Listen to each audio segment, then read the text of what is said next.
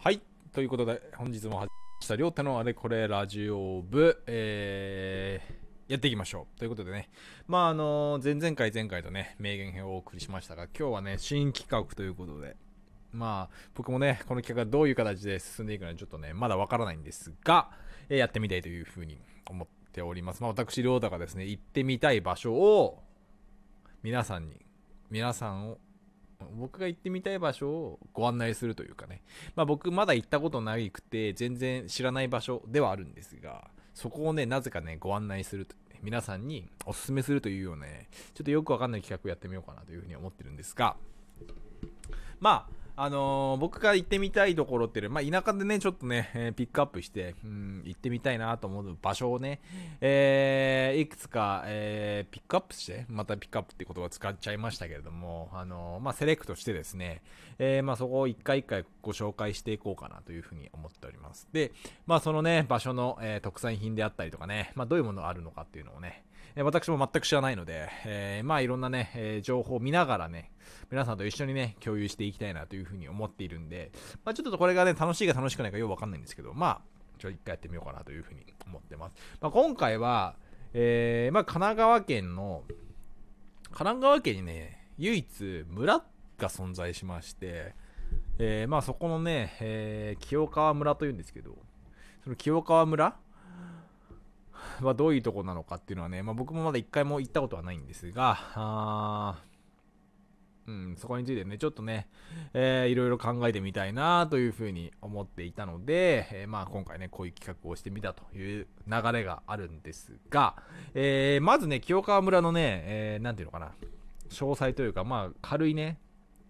えっと、まあ、情報なんですけど、今人口がですね、えーまあ、約大体3000人ぐらいですね、えーいる、まあ、神奈川県唯一のね、村であって、うん、もちろんね、3000人ということで、まあ、神奈川県はね、えーまあ、横浜市であったりとかね、まあ、川崎市も含めてですけども、大きい都市がね、まあ、数多くね、ある場所ではありますが、清川村は、その、まあ、県内の中でもね、神奈川県の中でも、まあ、自治体でも最も少ないという、うん、言われてる場所ですと。いうことで、えーまあそういう場所なんですけども、まあ清川村、えーで出身といえばね、やっぱり有名な選手がね、これがね、いるんですよ。田村選手ってね、田村、えー選手っていうのはね、まあ、野球選手ですけどもね、えー横浜にいて、えーっと、なんだ、横浜から、えーソフトバンク行ったのか。で、また DNA に来たというようなね、流れありますけど、えー、はいはいはいはい。まあそんな感じで、えー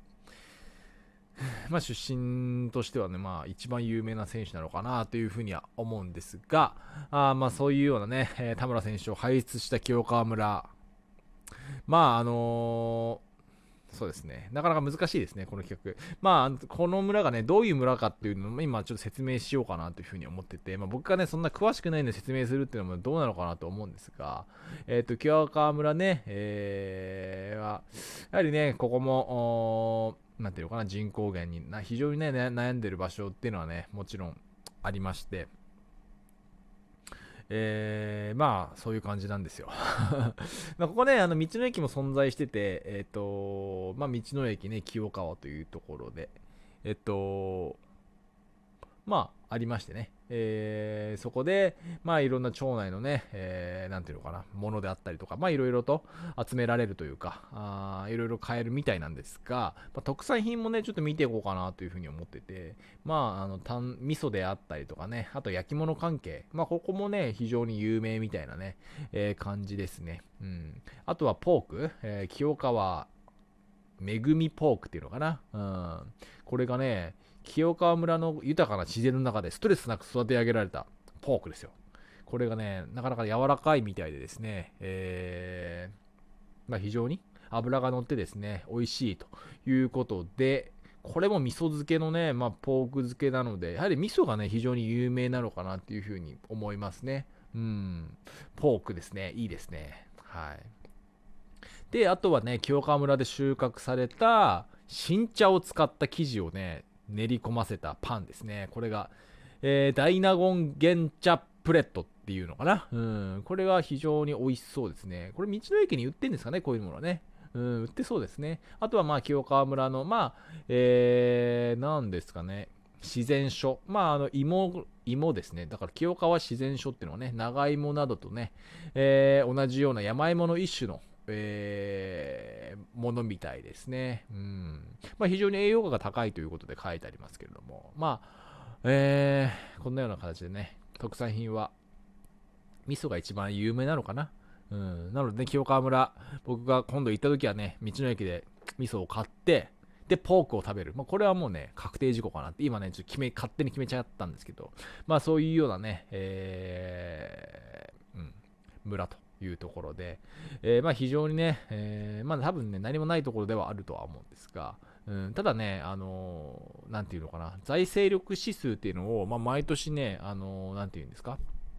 毎年じゃないのか、あれ。まあ、あの定期的にね、出されてる指数で、まあ、この、なんていうのかな、各自治体のね、財政力を示す指数で、まあ、その、収入とね、その出ていくお金の、まあ、あの、なんていうのかな、差し引きの部分の指数なんですけど、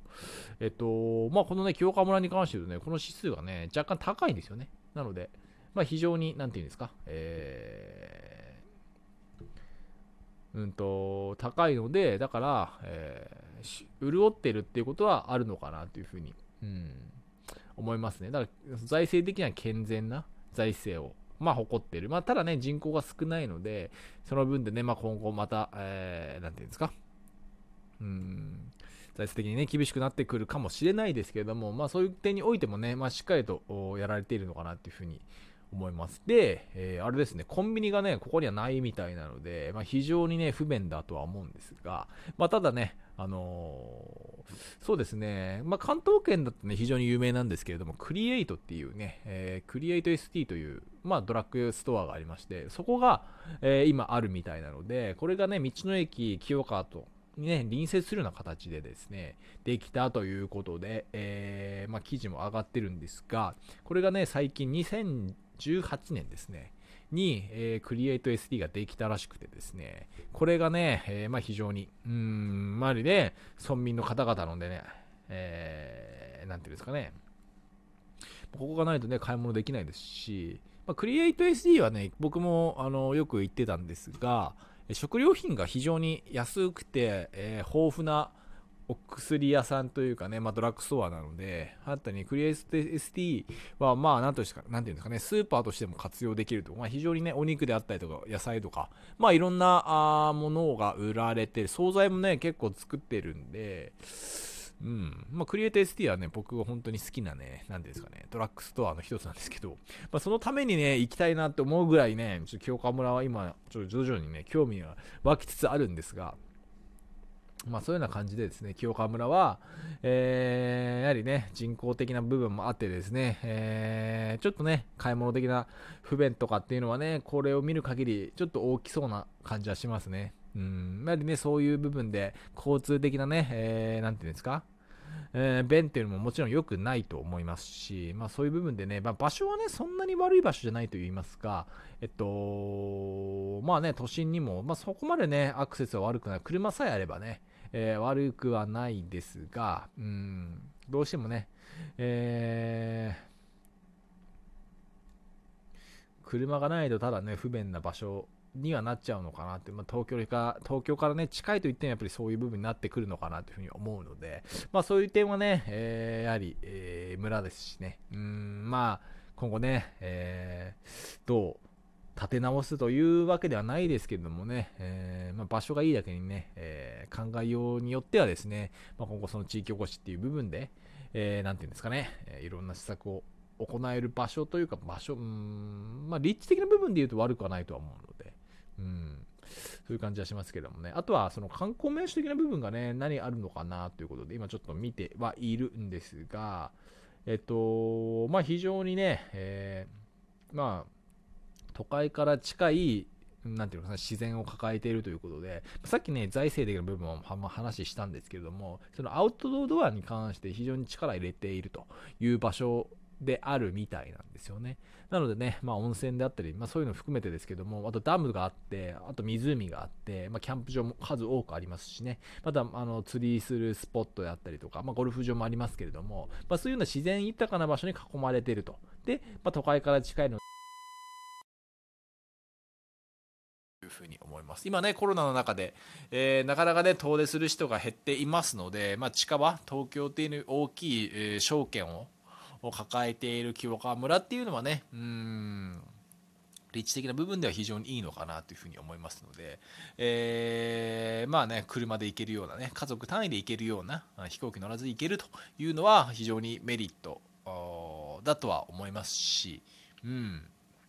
そうですね、今ちょっとね、清川村にあるダムをね、えー、見てみようかなというふうに思ってるんですが、やはりね、ダムっていうのはなんかいいですよね、心が落ち着くというかね、えー僕は好きなんですけど、うん。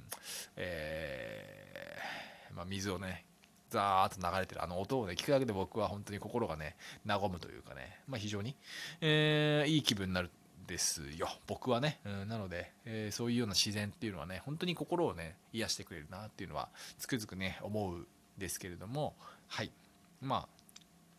自然豊かなところにね、あのやはりね、東京に住んでいるとどうしてもね、自然がない中で、えー、暮らしていますので、自然を恋しくなるって気持ちっていうのはね、えー、あると思いますし、えー、そういう中でね、まあこういうところ近くにね、えー、まあ横浜だったりとかね、川崎の近くに、まあこういう清川村っていうのがね、多分車で行ってはそうですね、ただね、1時間以上はね、かかってしまうのかなというふうには思うんですが、えー、まあただね、うん、非常にえー、近いですしね、横浜とかそういう大きい都市からね。なので、うーんまあ、今度ね、ぜひ、えー、時、まあ、この清川村行くためにはね、なかなか行けないかもしれないですけども、今後ね、時間が空いた時はね、ぜひ行ってみたいなと思う村でございました。ということで、えー、まあ、今日はね、こんな感じで清川村についてちょっと考えてみたので、また、あのー、引き続きやっていきたいというふうに思っており